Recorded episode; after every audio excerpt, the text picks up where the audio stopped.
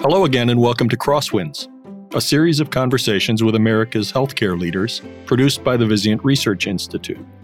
I'm Tom Robertson, Executive Director of the Institute, and I'm very pleased to welcome a great friend and my favorite public speaker, Mark Wietecha, the CEO of the Children's Hospital Association. Before joining the CHA, Mark was Executive Chairman of Kurt Salmon, a preeminent international strategic consulting firm. Mark and I share Big Ten academic roots. He holds a master's degree in pharmacology from The Ohio State University, which explains why he always seems so relaxed, and an MBA from Indiana University. Mark, my old friend, thanks for being with us. It's a pleasure to be here, Tom. Thank you. You know, I think back to the first time that you and I met. It it was probably about 20 years ago, and and we were both uh, speaking at a management retreat for Bill Petasnick up in Milwaukee. And I remember vividly listening to your presentation and, and catching you in the hallway afterwards and telling you how impressed I was. And, and it turns out that over the course of that last 20 years, you were the only strategy consultant who I would recommend uh, to healthcare CEOs because I, I think you understand academic medicine as well as anyone. If we start with a question, what are some of the similarities you think between adult and pediatric tertiary quaternary care, and what are the biggest differences? Well, it's a good question. I appreciate your kind comments too. It's been great to work with you over the years. The children's hospitals, the the large ones, are big academic centers and they're virtually the same in a lot of their culture as their adult counterparts. So for example, if we went to Philadelphia and we took Penn and CHOP to Children's Hospital of Philadelphia.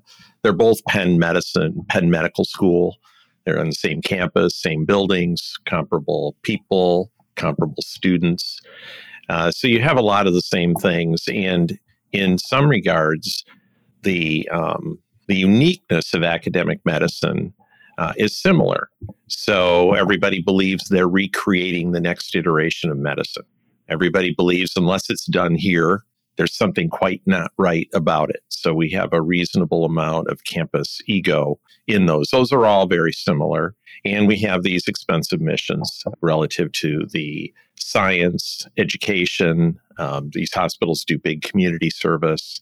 So those are similar. The differences really are driven almost completely by the patient population. I know that sounds incredibly intuitive, but it is amazing how often that's missed. So the kids' hospitals are full of kids. They have a different payer basis almost completely.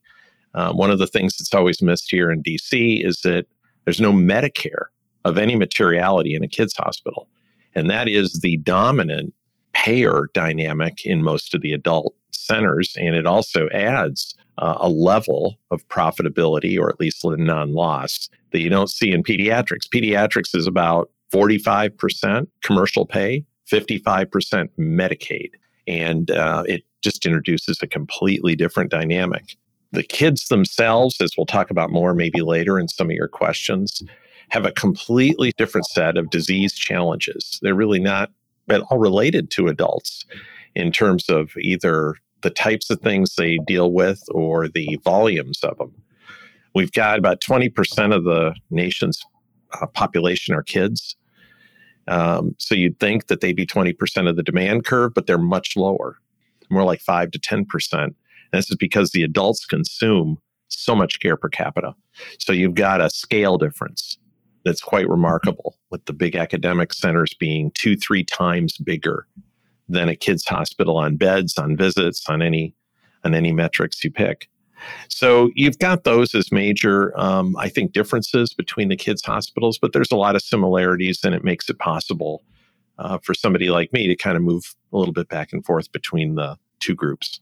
Let's stay there for a minute. If you think about the adult tertiary medical center, cancer, heart disease, now uh, neurodegenerative diseases, they all have the same set of service lines that that they think of as their core business, if you will. Um, what is it in children's hospitals? What disease states or what categories of disease are the biggest challenges that the children's hospitals face? You know, Tom, over your and my careers, most of our adult industry in the United States has focused on uh, what I call diseases of lifestyle. but they're really the outcome of chronic long lives. Um, if we live to be 70, 80, 90 years old, our joints are going to wear out. Our cardiovascular systems uh, get compromised. Our neurologic systems deteriorate. Uh, it's not surprising. You drive a car for 90 years, you know, the tires, everything are going to be out of it. And when you look at our adult hospitals, particularly in the more community based sectors, you see large volumes of uh, disease that are related to chronic lifestyle. And it may be that you eat too much and became diabetic, you've got bad hips, bad knees, you could pick it. But the fact that we look at our adult curve and we always think of cardiac, we think of cancer, we think of neuro, um, these are things heavily driven by chronicity and having lived 50, 60, 70 years. If you flip that on the kids' side, they haven't lived any years at all. So the disease sets that they are dealing with are ones they bring in with them. So prematurity, congenital dis- anomalies, a lot of genetic disease, a lot of disease you see that's not survivable to adulthood. So you don't see it at all in the adult population. The people that have these diseases die before they become very old. Uh, you certainly don't have what I'll call wear and tear like we think of joints as wear and tear. We think of, uh, I know the cardiologists hate this, but you know, you think of plumbing and the flow of fluids and all the dynamics they deal with with heart work. You know, it's a completely different ballgame. So the kids have a wide, wide range of challenges they bring in. Whereas the adults, I'd argue, after 70, 80 years of living the lifestyle that we live in the West, are probably dealing with a half a dozen, a dozen pathways that fundamentally are the majority of the work. So, what that means for the um, treatment is we have a much wider uh, range of diagnostic requirements that is much thinner in scale. Um, so, we have plenty of things appearing only a few times. We have very few things appearing like hips appear, where invariably 60, 70% of the population uh, which is tens of millions of people in the Medicare population have this this issue. With kids, it just appears maybe in the hundreds or thousands of times per year. And you've got to find a way to treat that. So there's a deeper diagnostic requirement to cover that wider waterfront, if you will. Whereas you don't need a lot of depth in diagnostic to figure out that someone's heart's gotten plugged up. You do need to figure that out, but you don't need uh, four subspecialists to look at that. With a kid, you you probably are looking at that. The other is that when kids are born with some of these problems, they probably have some other problems. Be very rare to have a significant prenatal heart problem and not also then be born with some neurologic damage, with some organ system damage in another part, maybe the liver. So you tend to have multiple complicated things happen, often in a premature or small person, two, three pounds uh, that can't communicate, can't talk, has no medical record past. And all that has to be sorted out uh, by the health system. And it's, you can imagine, more of a discovery exercise requiring a lot more judgment than an adult who has a long glide path and a track history that you can at least look at and know that, well, Tom, you know, smoked for 30 years, so I'm not surprised at this or that. So the the medical staffs tend to be wider in expertise and narrower or, or less deep in the number of people working in any particular expertise. And that makes a, a big difference when you start looking at the, the shape of the delivery system. I'm fascinated by that. I hadn't really thought about the breadth of uh, congenital problems and the multi system nature of, of some of that. It takes me to an issue uh, that I, I think is tangential. One of the things in adult medicine that I've been troubled by uh, recently is the prevalence of uh, high risk, low volume surgical programs that we see around the country. You know as well as I do, there, there are published minimum proficiency thresholds for any number of high risk surgical procedures in the adult world. And we find a troubling, persistent prevalence of low volume surgical programs. I attribute it to the payment system putting pressure on smaller, lower acuity hospitals to chase revenue in the private sector to make up for the government shortfalls. But for whatever reason, uh, in the adult world, we seem to have uh, more programs than I would be comfortable with doing high risk procedures. And as I listen to you, it strikes me that the nature of children's hospitals and pediatric subspecialties uh, is that they tend to, to be more consolidated than their adult counterparts. Can you help us think about how we could move adult medicine closer to that pediatric model? Yes, you know, it, it is more consolidated in some ways, Tom, but in other ways, it's very similar. The challenge is very similar. When Medicare, principally Medicare, I guess, was put into place, as you know well, in the 60s, uh, we started paying for high acuity, complexity, time intensive, resource intensive care. And invariably, as we, our technology got better and better, we could actually do more and more technical, high acuity things. And the, what's possible today, um, 80 and 90 year olds getting heart surgery in the 1960s wouldn't have done any of that on anyone who was over 70 years old. And actually, most of the people, even in their 60s, would have been uh, would have been a mortal outcome. So what we have is a payment model that pays us to remediate very complex problems, and it pays us very well to do that. And we don't pay much at all for preventative or primary or cognitive kind of problems. It's really interesting, isn't it, that 50 or 60 years have gone by, and fundamentally that relativity has not changed. Uh, that's why we have heart surgeons making seven figures and general family physicians making, you know, a tenth of what they make. And it's not to denigrate the miracle of heart surgeons. They're great. It just is to illustrate a little bit that really not a lot has changed on the basic motivation that you've alluded to. And it extends into the hospitals exactly the same as the physicians. The higher tech, high acuity places, whether they're children's or whether they're adults, get paid the most per unit of work. And everybody who's doing something that doesn't involve high technology deployment generally uh, can earn less. And that's also payer agnostic, as you know. Commercial payers, Medicare payers, Medicaid payers, they all pay more for the high intensity and they all pay less for the low intensity. So as long as we're paying on intensity, everybody has a natural business motive to build high intensity services.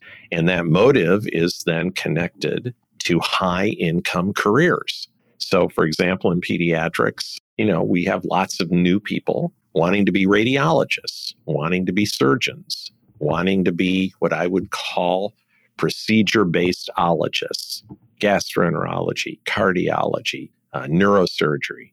And we have fewer people really signing on to be what I'm going to call less technically intensive careers general pediatrics, general family medicine, behavioral health. You look at mental health, uh, you look at uh, any of the people involved in neurology, adolescent psychiatry. It's not a lot of high tech there. This is a person to person, relationship driven set of caring. It just doesn't involve big stents, big radiology, big surgery. So that means fundamentally your career prospects of what you're going to earn as a doctor means what your hospital looks like relative to its pro forma into the future becomes acuity driven. And so we have too many people in the United States, both in pediatrics and in adults, training to be in those more remunerative procedure based careers. And we have too few people interested in a career track in less remunerative careers. Last I checked, the tuition was the same, the number of years were the same. And, you know, we think, uh, you know, those of us who've been in this field for 30 or 40 years, we think we've got all this proprietary wisdom and I talked to a 23 year old who looked up and said, I have to work 40 years. I've got to make X income to make all this work. Why would I enter a cognitive discipline? So there you have it. You know, I think that the market votes with its feet. So, Tom, the long answer to your question is that we do have more consolidation in kids because the market is thinner.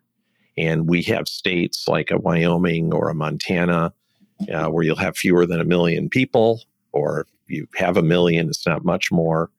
And fundamentally, you don't have enough kids to put together a pediatric heart program of any particular scale. So it winds up being more regional. Having said that, we have lots of sub-scale surgical programs in pediatrics, plenty of them.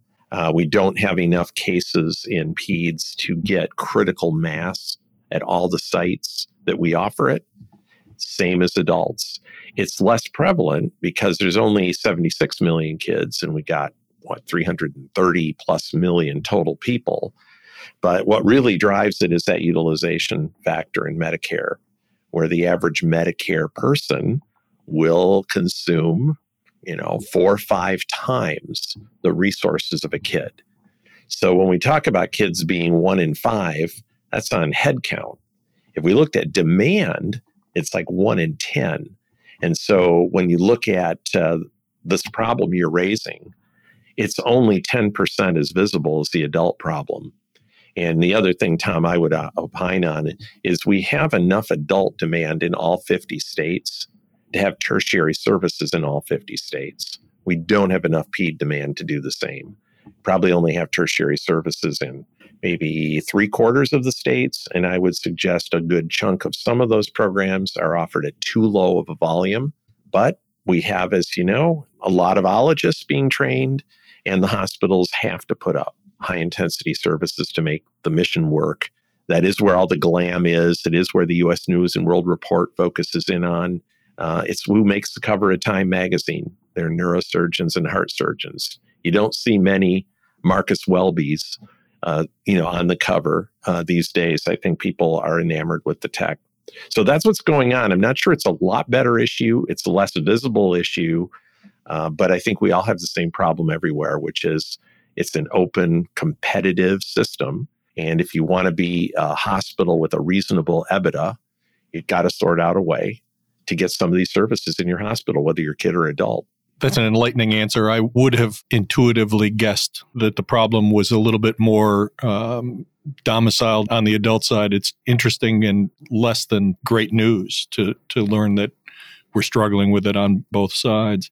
Let me throw a curve at you. We were chatting in advance about some of the things that we might want to talk about, and I listened earlier to something that you were saying, and an idea kind of crept into my head. And you know me, I'm uh, not much for stopping it before it comes out of my mouth.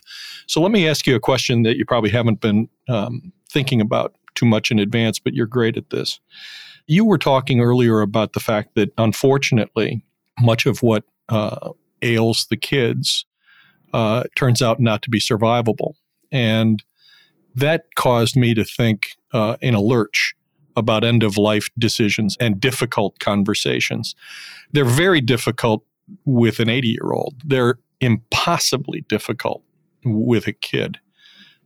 Talk to me a little bit about either the parallels or the differences in uh, in having those kind of um, horribly difficult conversations around end of life care that we struggle with so much in the adult world. Um, I, I, can't I can't even imagine it in the pediatric world.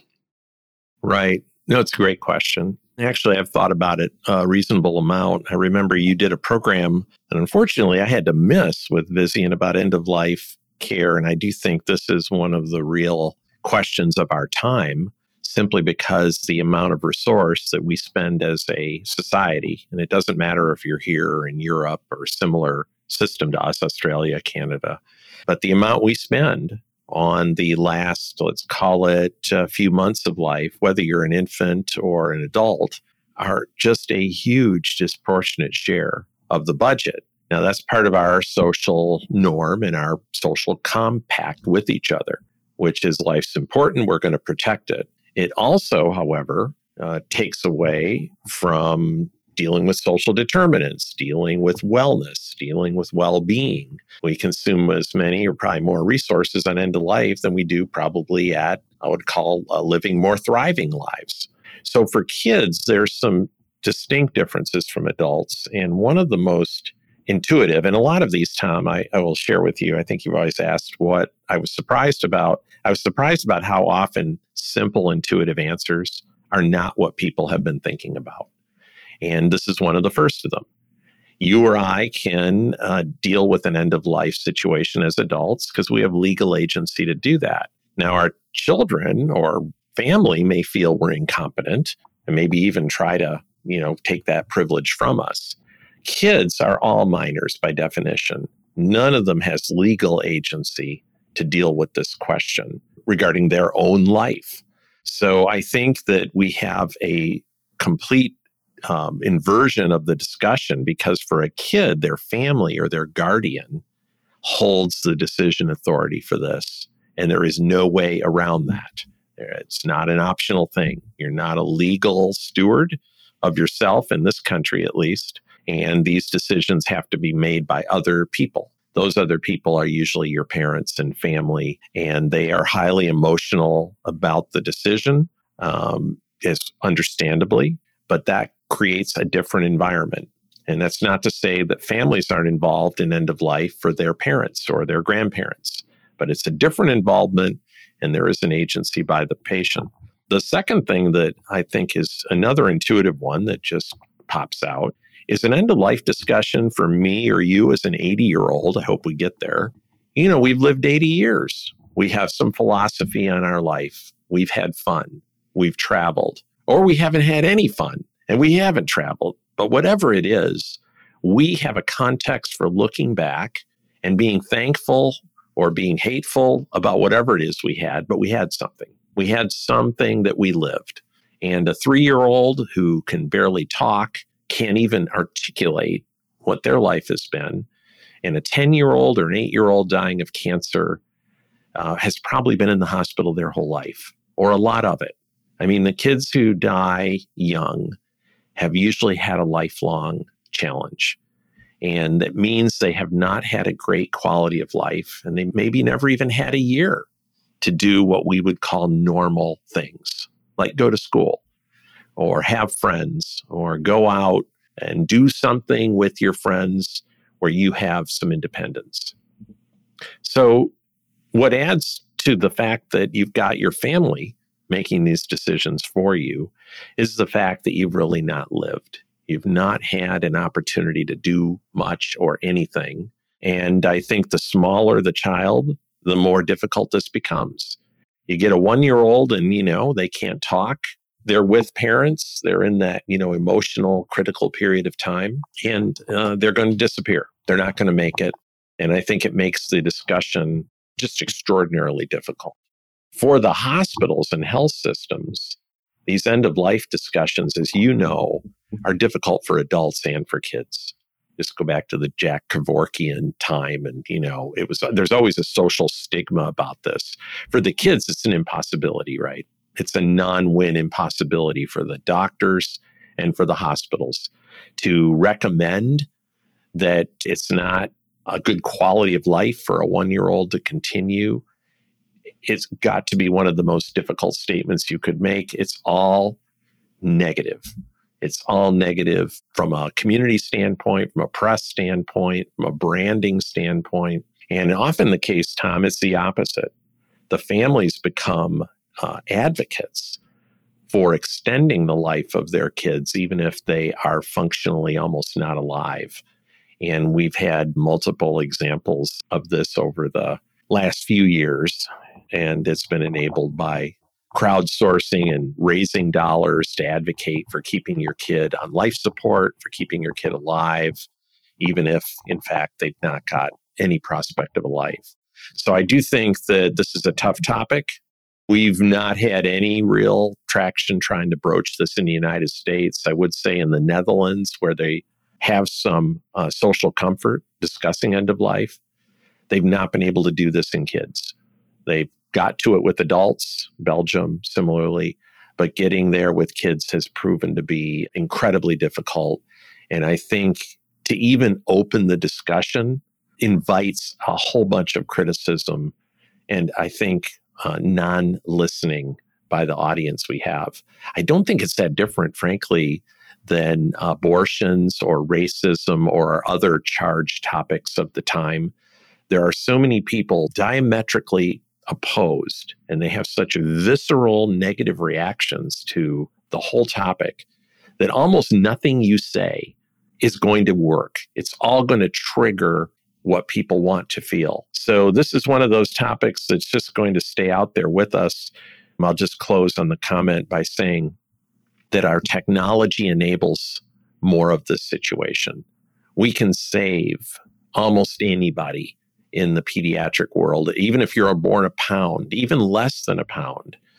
There are going to be problems for your health profile for life, but we can save a lot of people, adults and kids alike, veterans. What we can't do is make them what they were or what they could be. And so they have a shorter life that just raises this issue more often.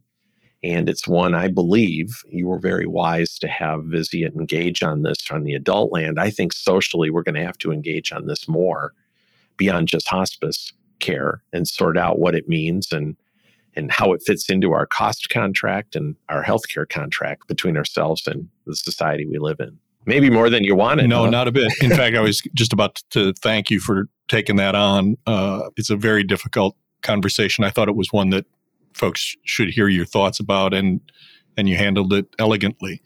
Let's give you a chance to be more optimistic uh, for just a few minutes here. And it's in a kind of a counterintuitive fashion.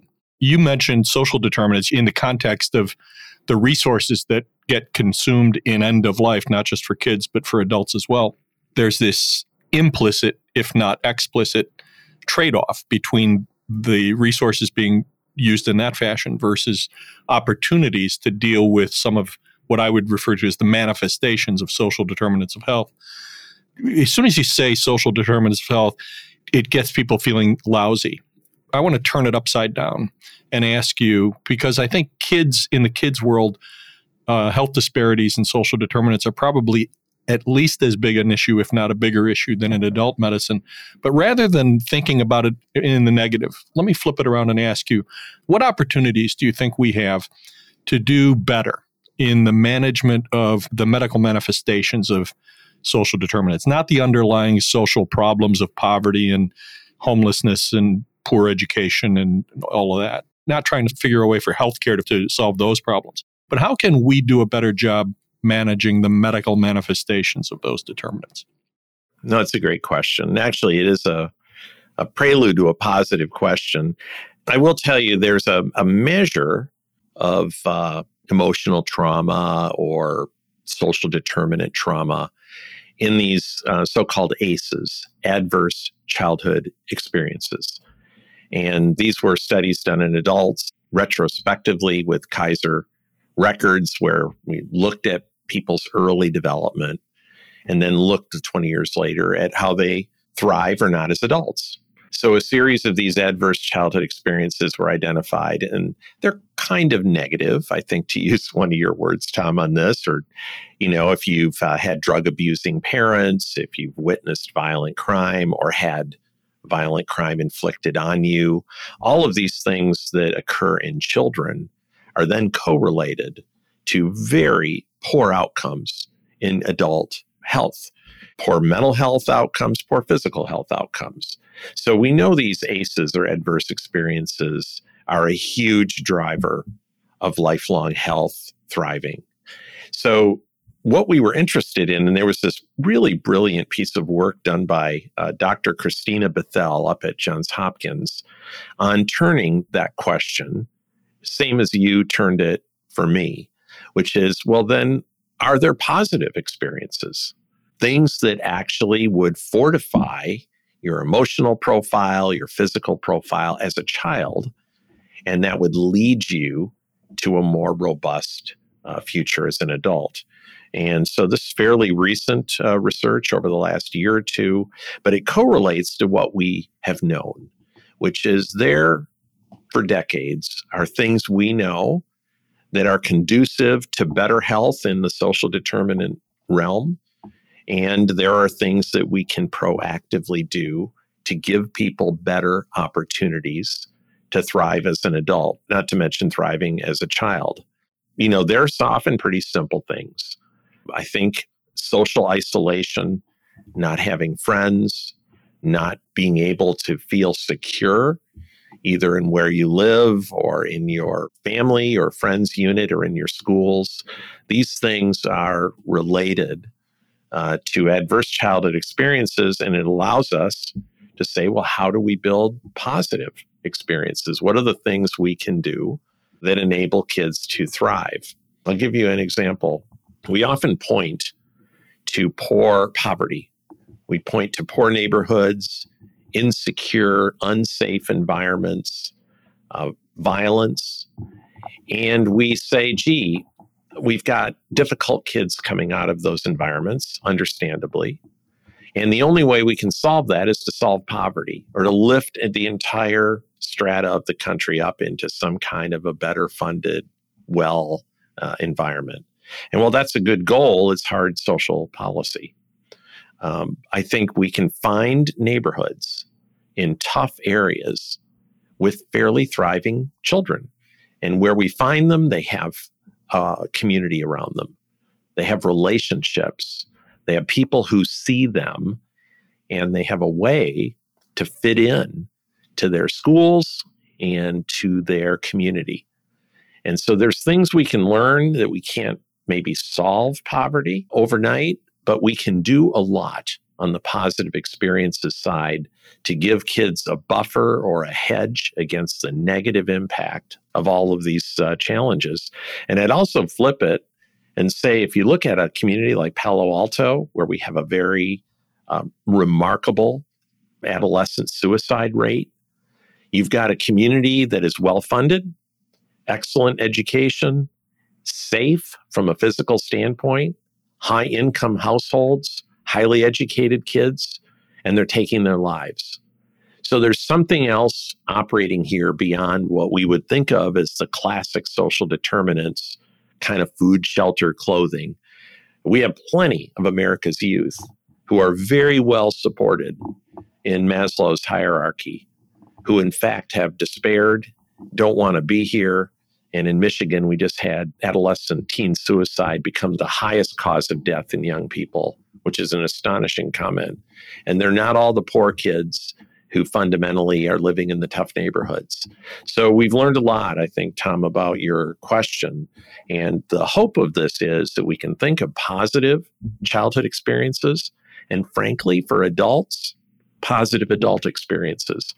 A lot of them are having relationships with other people and a feeling of belonging and trying to sort through what our social policy is and our health system policy to enable and nurture those conditions where we can't always create, for example, a gun free environment or we can't always create a drug free environment. There's other things we can do which help, and that ought to give us a huge, huge incentive and motivation to be looking after those positive experiences and sorting through how we move those forward.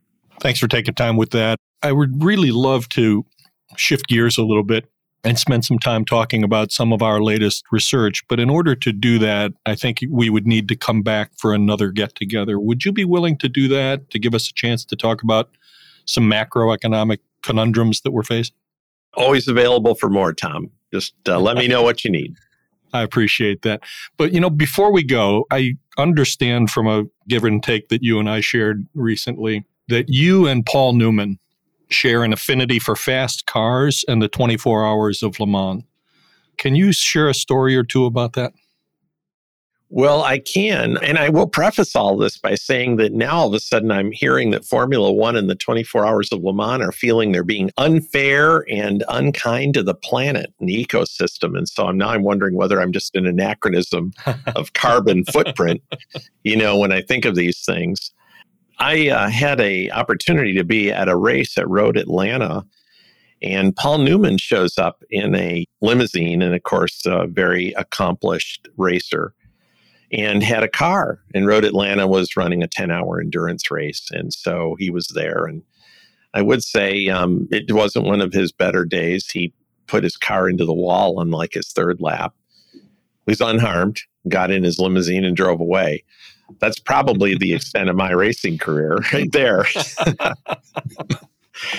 you know, I was born in Detroit. Uh, I was a car family. All my family worked at in those days, places like Ford's, they called it by the possessive name, Dodges, uh, which is Dodge Motor Company. You know, I think we grew up in a car culture and I grew up loving cars and I drove them around. I learned to race cars. I mean, I never really was anything in any of that, but I like cars and I've got them. And now the only thing I have to deal with is my 19 year old daughter staring at me, wondering, like, why am I such a carbon emitter and why don't I get rid of those things and get an electric vehicle? So who knows what the future will be? But uh, but yes, I appreciate your you're remembering that. Well, we'll pick up this conversation again our next time. Mark will join me, and I hope you'll be with us too. Thanks for listening. We hope you find these conversations to be thought provoking, and we look forward to welcoming you back for a future Crosswinds. I'm Tom Robertson. Until then.